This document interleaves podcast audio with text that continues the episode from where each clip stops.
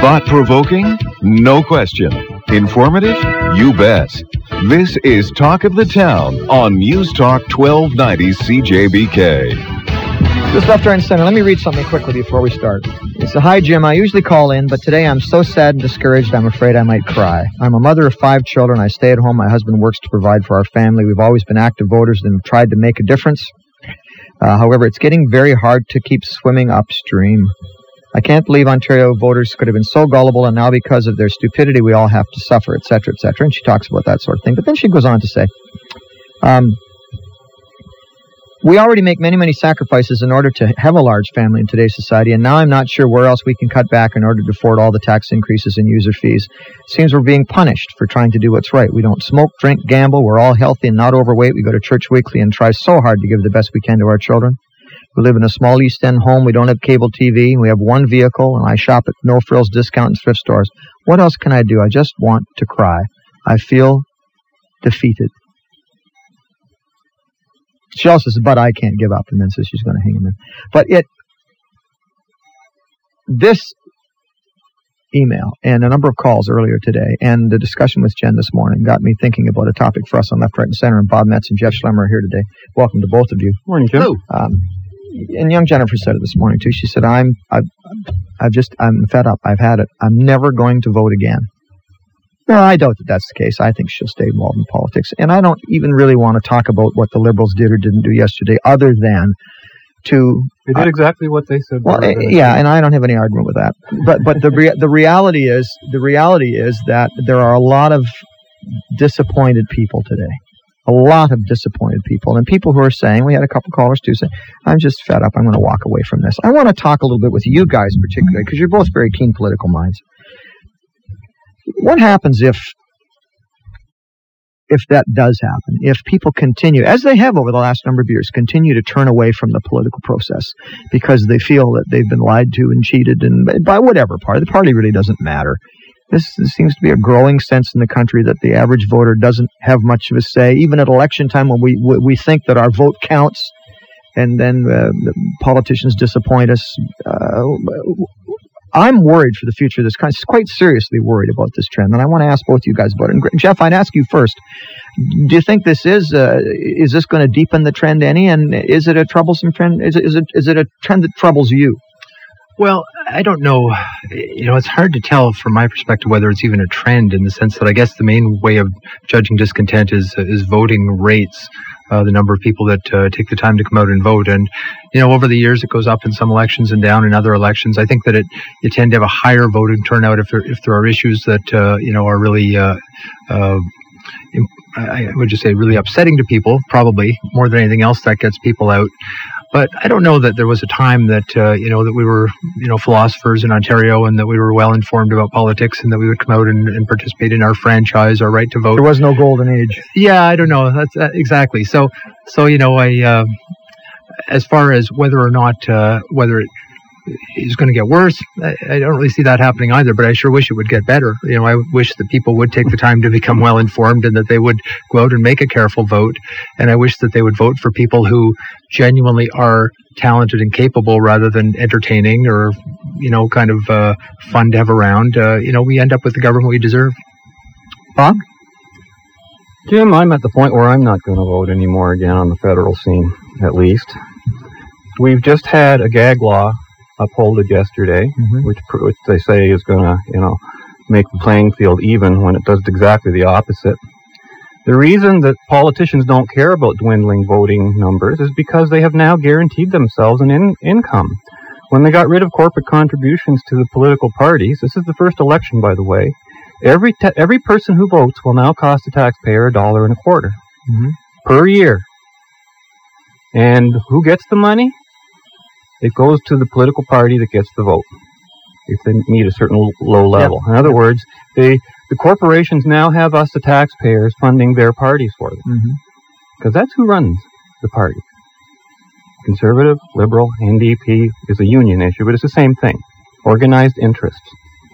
And they will do anything to pass laws to prevent anyone else's interest from interfering with theirs. That's how this country is run. This is not a country about freedom and democracy. This is a country about interests and status. and and robbing Peter to pay Paul. But is any it, and as long as we think that way, we are doomed as a nation. Our future. I'm not predicting a huge uh, 9/11 event or anything like mm-hmm. that, but we'll see some of them. Mm-hmm. What we will really see is a gradual deterioration of our lifestyle. We were once number two. I forget where we are on the scale now. It's going to keep going down. Although other countries might be racing us to the bottom. Mm-hmm and then we'll proudly say, "Yeah, you see, we're better than Turkestan or something." Well, like one that, of right? our one of our callers in the last half hour said, "How am I a 22 year old guy?" said, "How am I? What am I supposed to make of my life now?" And and this uh, Alana, who sent us the email, saying much the same thing. What am I supposed to do when Although we have people really out there who feel that me, I have to admit, you know, Why I think that uh, the fact you're going to pay an extra uh, three to six hundred dollars a year for a health premium is the biggest problem in your life. I think, holy oh, cats! No, yeah, but uh, that, that, causes you to no, give. No, that's the tipping point that causes you to give up but hope that for your wasn't, life. No, that holy wa- cow! that wasn't the issue this morning, though. Yeah. Th- that really was. It was mentioned by some people, but it was more this this sense of, of disenfranchisement that that they thought they were voting for one thing and got something else. And well, no, that's I don't. I don't hate really to get say that it, either, Jim, frankly. but I, I blame that on plain stupidity. Well, and I don't Okay. disagree with that. I said this morning, my first stupidity. comment was, what did you expect? Any individual who believes you can get something for nothing, and that's 90% of the voters, because they vote for, for parties that offer them something for nothing, Mm-hmm. is a moron. Come on. Come on. Said Wake with up. respect. Well, are the that- voters. This is I- a democracy. It's time, not, it's time to get rid of the respect. I'm sorry. Uh, this thinking is destroying the country.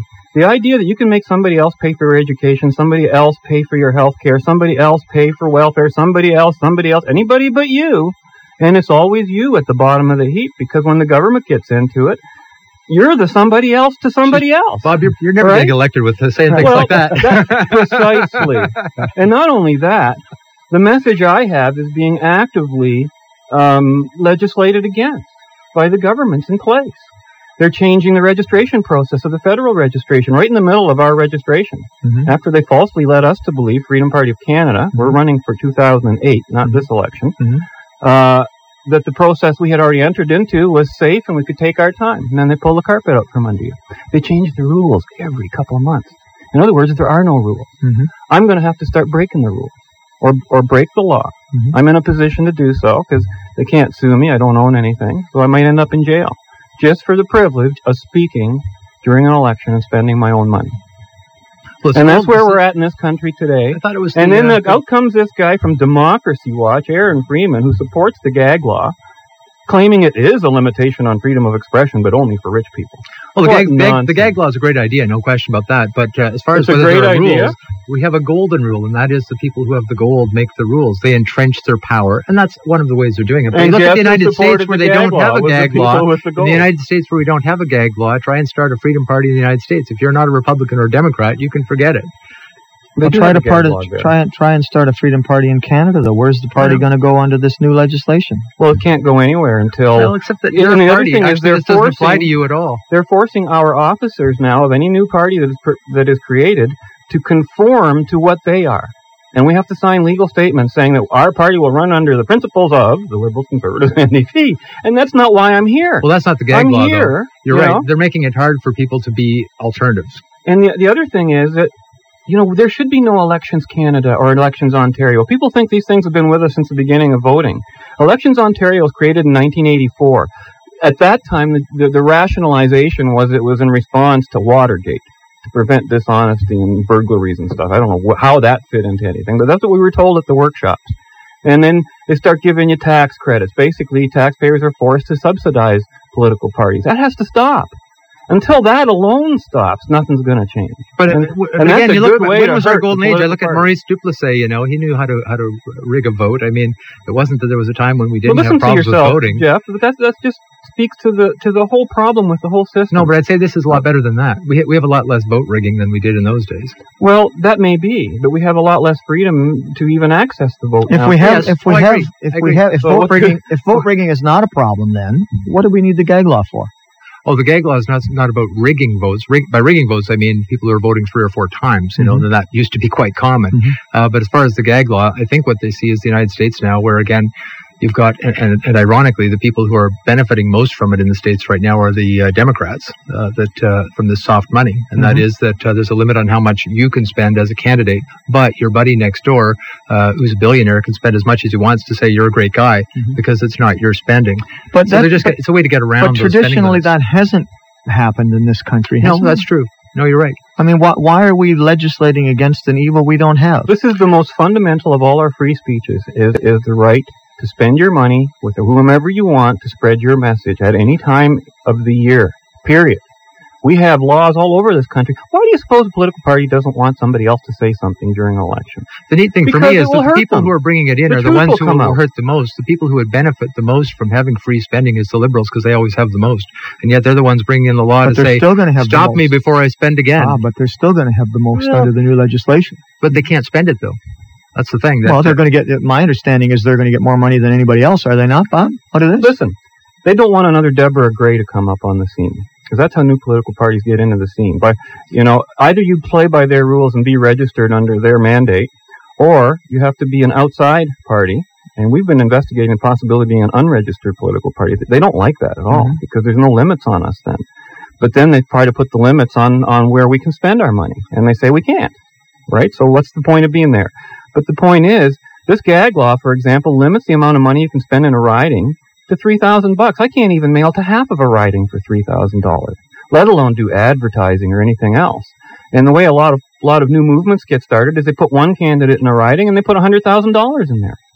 They put all their eggs in the one basket. You're going to have to look at, and this is what the, you know. That's Mr. how you get your foot in the door. Mr. Justice Bastarache or Bastarache, whatever his name is? Hmm. Didn't he sort of make the point that this is going to empower new technologies and whatnot because the, this the, the, the internet, internet, will not be fall under right. this, for example, and that sort of thing. Well, the internet well, will become subject to these same rules as um, Gus Nichols of the NCC pointed out. As soon as it becomes as effective a means of, of communication as advertising is. As soon as that happens, you watch. The gag laws will go on the internet. How will they do Already, it? How will they enforce it? Oh, we're wondering that ourselves. Election Ontario is already saying that on uh, the day prior to election, etc., etc., political parties can't change anything on their website.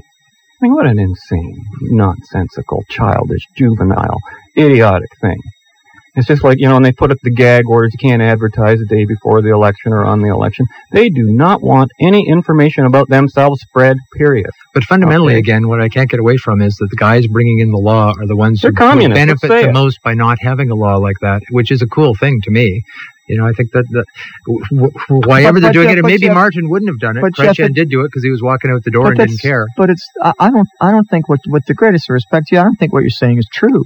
I think the liberals still benefit the most under this new law. They are the they are the party in power. They they gathered the most votes. They get the most credits or whatever the system is that they're going to work out. So they, they can line up at the public trough. So even though the, the overall spending limits may be lower than they were, and even though it may prevent some unknown person from coming forward with tons of dough, which has never happened in the history of the country that I'm aware of, even though that might happen, they're still the big winners. So I don't know how you can yeah. suggest that some somehow they've they've done it to themselves. They're still on top of the heap. To me, well, yeah, that's right. And I start off by saying the golden rule, and that's quite true. That if you're in power, you try to entrench your power. Having said that, again, to me, this isn't the smartest way to do it because, again, the liberals generally have so much money in these elections than the, than the Tories have, and, and certainly the NDP but again, this is not going to help them. I don't think well, you're right. They're going to get slightly that, more money. Except that they now, plot. except that they now control the whole system, and we don't have the average Canadian has no say in it anymore. No, what do you mean they control it? Well, the, the, the in terms of funding, if I want to give money, if I want to go out and, and, speak on behalf of a candidate and so on, there are going to be constraints placed on me that weren't there before. Well, not How, speaking, spending. If you want to spend on behalf of a candidate, that's true. And again, I think they just looked at what's happened in the United States and just gone, we don't want to go down that okay. road. It's too expensive. We have to pause for a second. When we come back, we're going to get away from this because I know this is getting a little, uh, little uh, technical here for some of our listeners. We're going to come back to some of the realities and stay with us. Left, right, and center continues. London's Talk of the Town with Jim Chapman. Bob Metz and Jeff Schlemmer with us for a special edition of uh, Left, Right, and Center. The boys are going to stay until uh, 11:30 today because we've got a lot to talk about. So if you want to join the conversation, please do feel free. 643-1290 is the telephone number. Now we sort of got off, not got off. We talked about the gag law and whatnot. I want to come back to this issue of, of disenchantment, voter disenchantment, and disenfranchisement. Jim, you asked you, you were just talking about that during the break, yeah. and you asked, you know, philosophy aside, why don't they see the problems uh, about healthcare? Right. Yes. And well, that's because they put their philosophy aside. Every one of the parties is operating on this philosophy. From each according to his ability, to each according to his needs. I quoted that earlier today. Okay. Now Who said that originally? that was Karl Marx. Yes. Okay. Now, all of the parties are Marxist, and that includes the conservatives. They all believe in that philosophy. And then they put it aside and say, well, okay, from here on and everything will work fine if our intentions are good. You can't steal. You know, we here we are, supposed a Judeo-Christian society, and we don't even practice one commandment of the Ten Commandments. and the basic one, thou shalt not steal. You're talking as a society. Well, yes.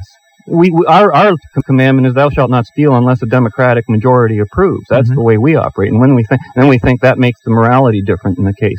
You know, if a group of people get together to steal from a small group of people or just one person does it, it's the same moral action. And the problem that people don't realize with government is government is an instrument of self-defense. It's a gun, really. That's what it's there for. It's supposed to be our, our system of justice. It is supposed to prevent coercion in society, not create it and cause it, which is what it's doing. Every time you spend a, a, a cent on socialized health care, you're forcing a coercive society.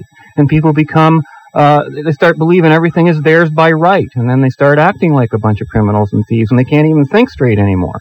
And that's what happens to all the societies. We look at the other parts of the world and we scratch our heads and we go, what's wrong with these people, right? Well, they all believe this same thing.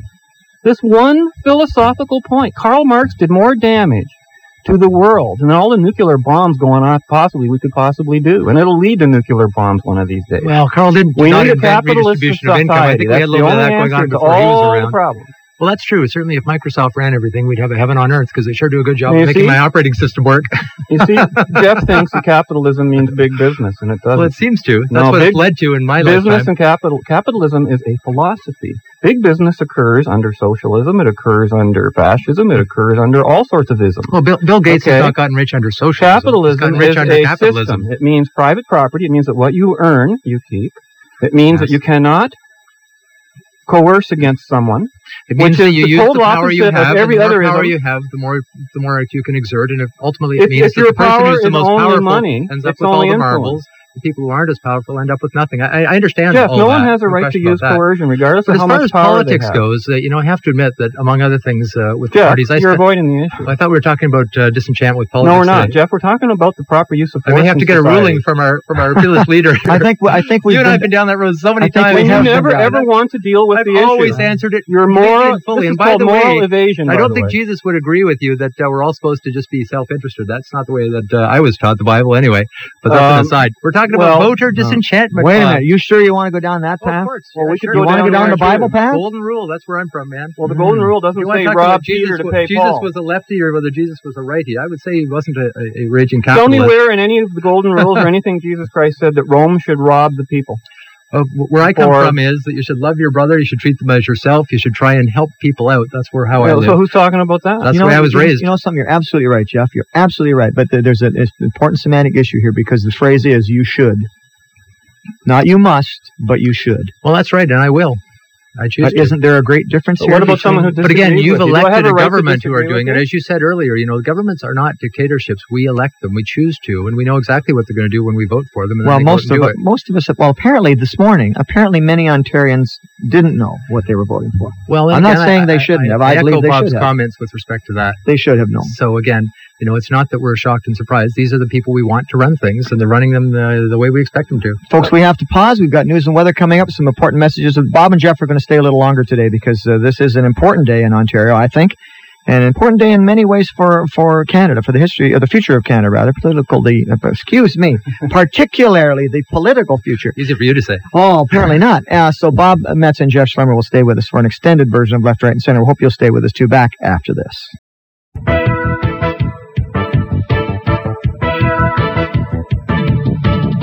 This is Talk of the Town on News Talk 1290 CJBK, where interesting people talk and London listens. This is News Talk 1290 CJBK. Jim Chapman, Bob Metz, and Jeff Schlemmer staying a little bit longer today for this special edition of. Uh, we didn't plan it as a special edition, but we've got an interesting topic Nice on the go, and, and it's a nice day to uh, for them to stay with us. We've been talking about what happens, and I want to come back and refocus, okay, to where we started.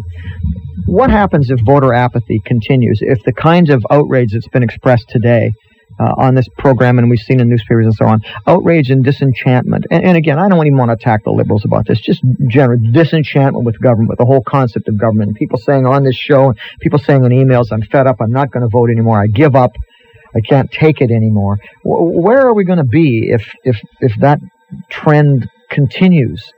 I mean, to me, the dangers are self-evident the solution's perhaps a little less clear than that. Anyway, you know, apathy indica- tells me when you use the word apathy, I think of somebody who doesn't care, and that's not what I'm seeing out there. I'm seeing people who care greatly, being so frustrated that they won't go near the system because they distrust it and hate it with a passion. So, what do we call it then if it's not apathy? Uh, well, it's frustration, I guess, is the is the best thing. Like, why bother doing something if nothing's going to change? And that's the attitude. That's not that's not apathy. That's people who want to change, but know it ain't going to happen by doing it this way. And the problem, the real big problem is, and I have this all the time. You wouldn't believe how sometimes I have to chew out my own party members because they accept that same premise of Karl Marx: They each according to his ability, mm-hmm. each according to his needs," and they think that changing that to change a system, you just need more honest people that you need a better educated person. You can't. You cannot put a square peg in a round hole. And if the next guy comes along and tries to put a square peg in the round hole, and he's a nicer guy, you know, and it doesn't work, and everybody goes, gee, I can't figure it. Must must be him. Has to be somebody else. Get another guy to put that square peg in the round hole, and it never ever fits. All right, let's because, go. You know, that's the problem. Okay, let's go to the phones. You got people waiting, and Gil's up. Hi, Gil. Good morning. How are you doing? Good, thanks. I just want to complain this morning. Sure.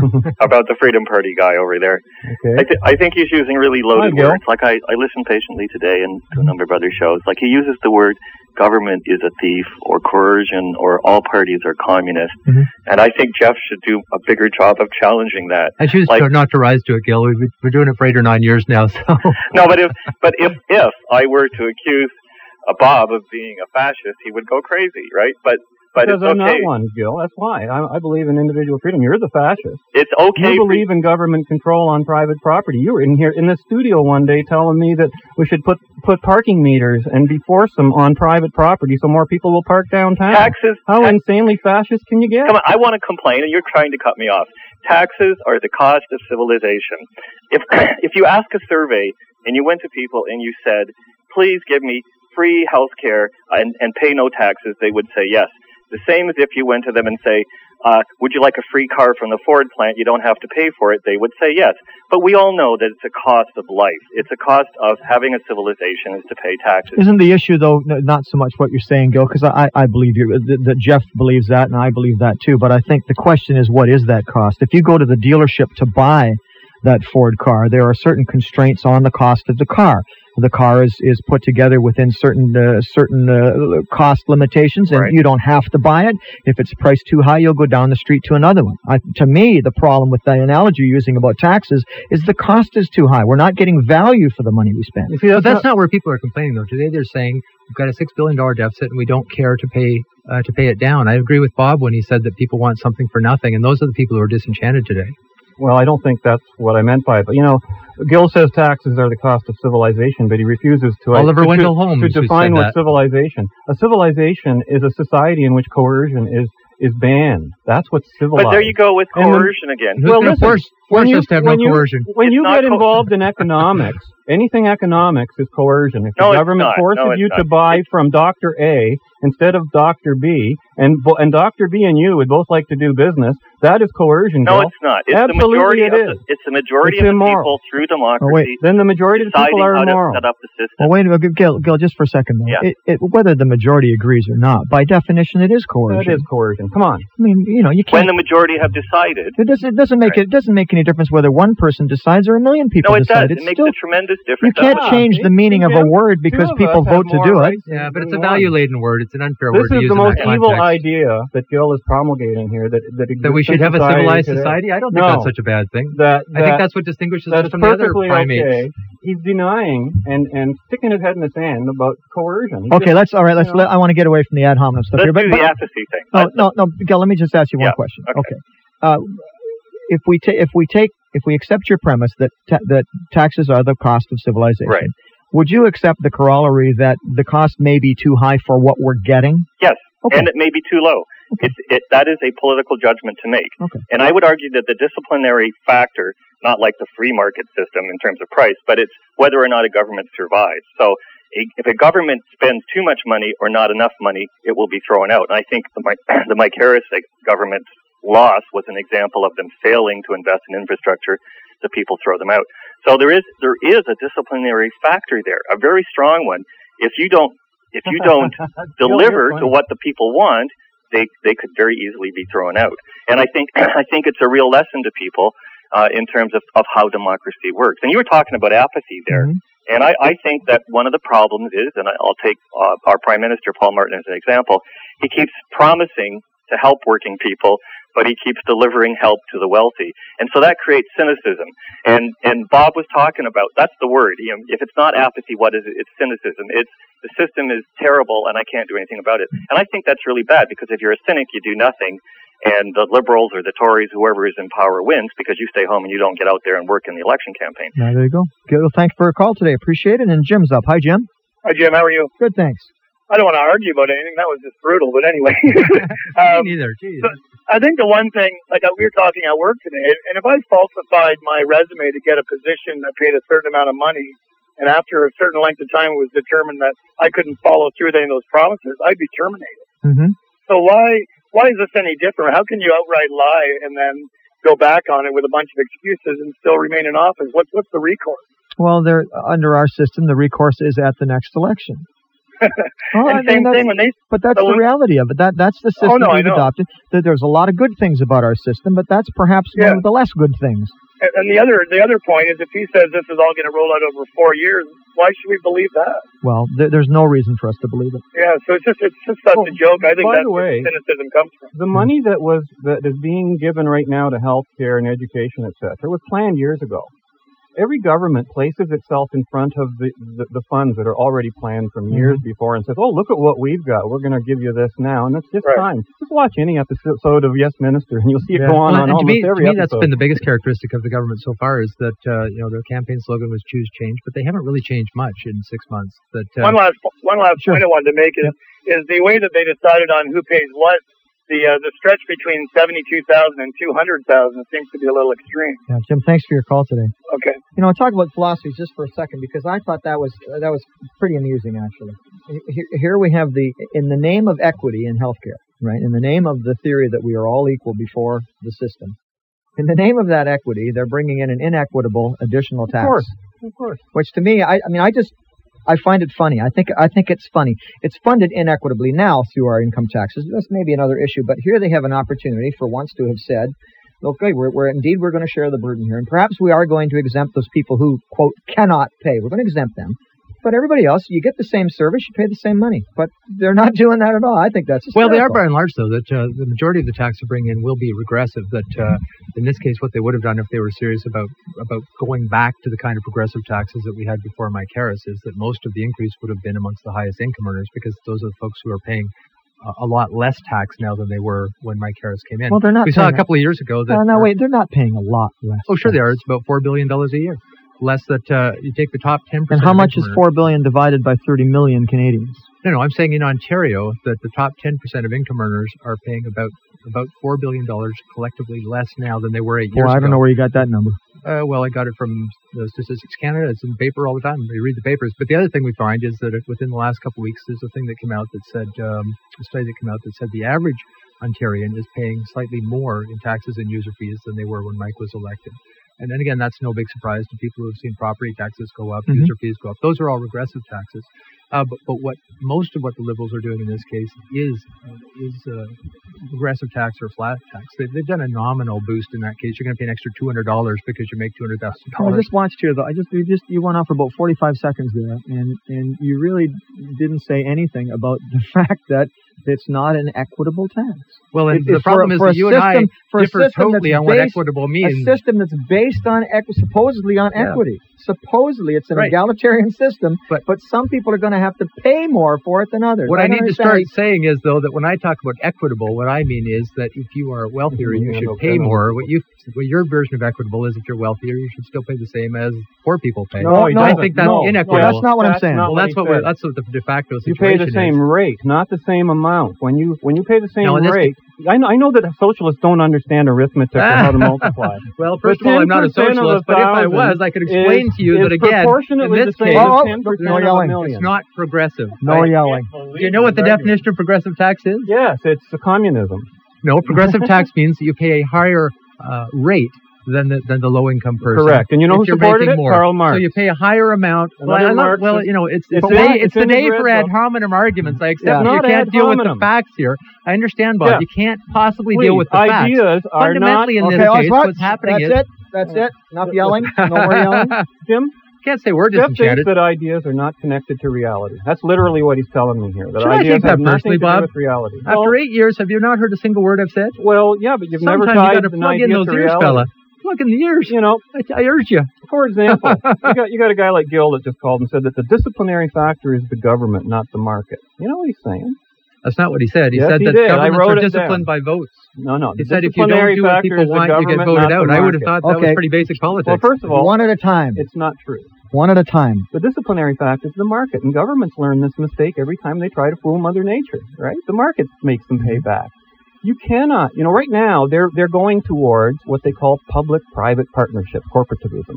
No, Hitler used to call that fascism. no, they're not. Yes, we've they got are. we've been Oh, going in the opposite okay, direction all for right. the last 30 years. Jim.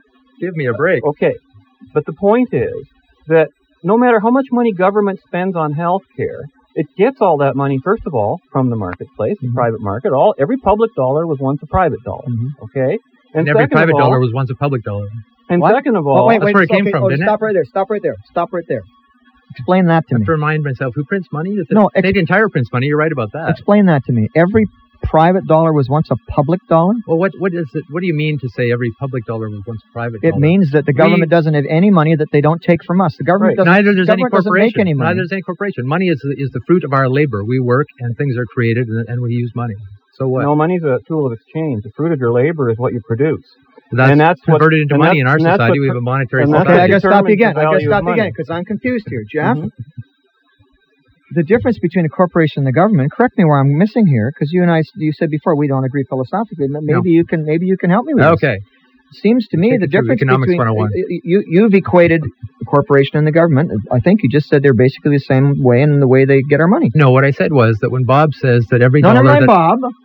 Okay, well, no, I didn't say that at all. What I said is that money is the is the uh, way that we characterize the fruit of our labor. But the difference is, to Measure me, and explain where I'm where I'm wrong here.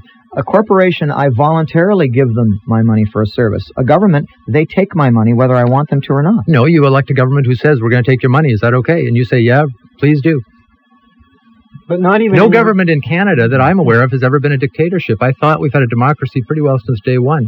So again, we've Mm. chosen to invest our money in government, or we've chosen to invest it in companies wherever we think we get the best value. Oh, well, we don't get much value from government, though. Or- we'll be or- back. or we'll be back right after this. This morning, provincial NDP leader Howard Hampton was my guest. I pointed out to him that the Dalton McGuinty government was blindsided by the deficit created by the last government, and they had no idea. Oh, that's nonsense. I mean, the government was told over and over and over again. The Liberals were told over and over again there is a, a very substantial deficit. Yet Mr. McGuinty continued to say we can invest in health care, we can invest in education, but there won't be any tax increases. London in the morning with Steve Garrison here on News Talk 1290 CJBK.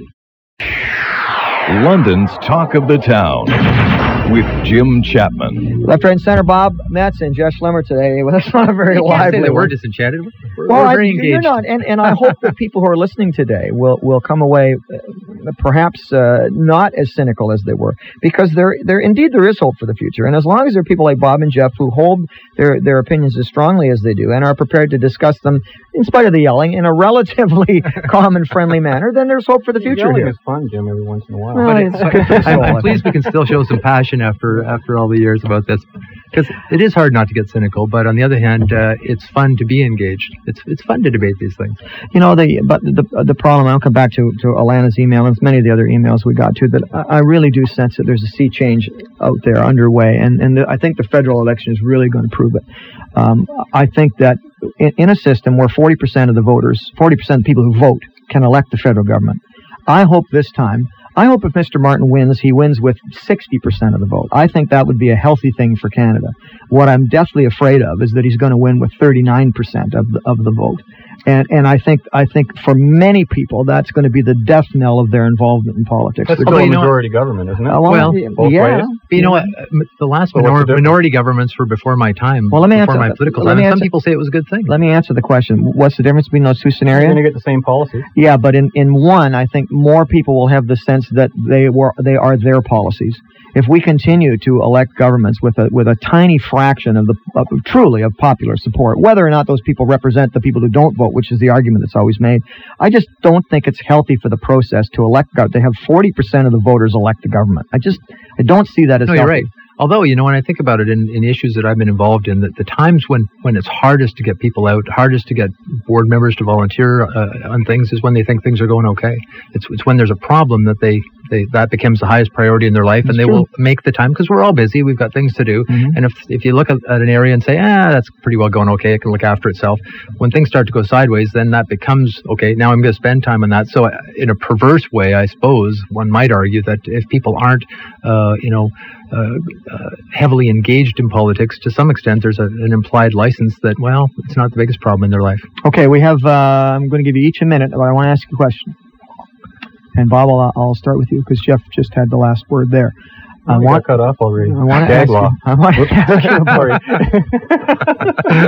I didn't mean that. Sorry, Jim. I'm going to ask both of you to prognosticate for me here. What do you think is going to happen on we expect the 28th of June? Do you think that uh, the people of Canada will speak, or do you think that we're going to just be into the next round of this never-ending charade that that that, that it really is? In the broadest sense, philosophical sense of representative democracy, are we going to see that the 28th of June? Um, Are we going to have another 40% government? Or- well, I think you're going to have that. Um, I still think the Liberals are going to win um, because it's just when a, when a voter gets into that booth, he looks at his alternatives. That's it. Ev- all, everything else, all the scandals, everything else, just Mhm. sort of fades away because then it comes down to either or. Mhm. And I just don't see the or being the Conservatives yet, or even the NDP. If the NDP does better, that will help the Conservatives. Mhm. That's the way our system works, and that's the problem in and of itself. That, that the opposite philosophy helps the other side. You know what I mean? Mhm. So it's a we're in such a screwed up system. It's going to take an awful lot of education to fix it. Jeff? Well, I think that uh, that the Liberals will probably win, although I think there's a real chance that there could easily be a minority government, and I think that might be a healthy kind of a correction because uh, we've had three majority governments and a concern that the Liberals have gotten too arrogant, and I think a minority government may cause them to have to s- straighten up and pull up their socks. I think Stephen Harper has done a remarkable job in making this a race. Uh, you know, a year ago we couldn't have conceived that there would even be a race. Uh, so I think that that will be a healthy thing if it happens. Although it'll be uh, it'll be a nail biter for me. Gentlemen, always a pleasure. Bob Metz and Jeff Schlemmer with us again on Left, Right, and Center. Thanks to both of you.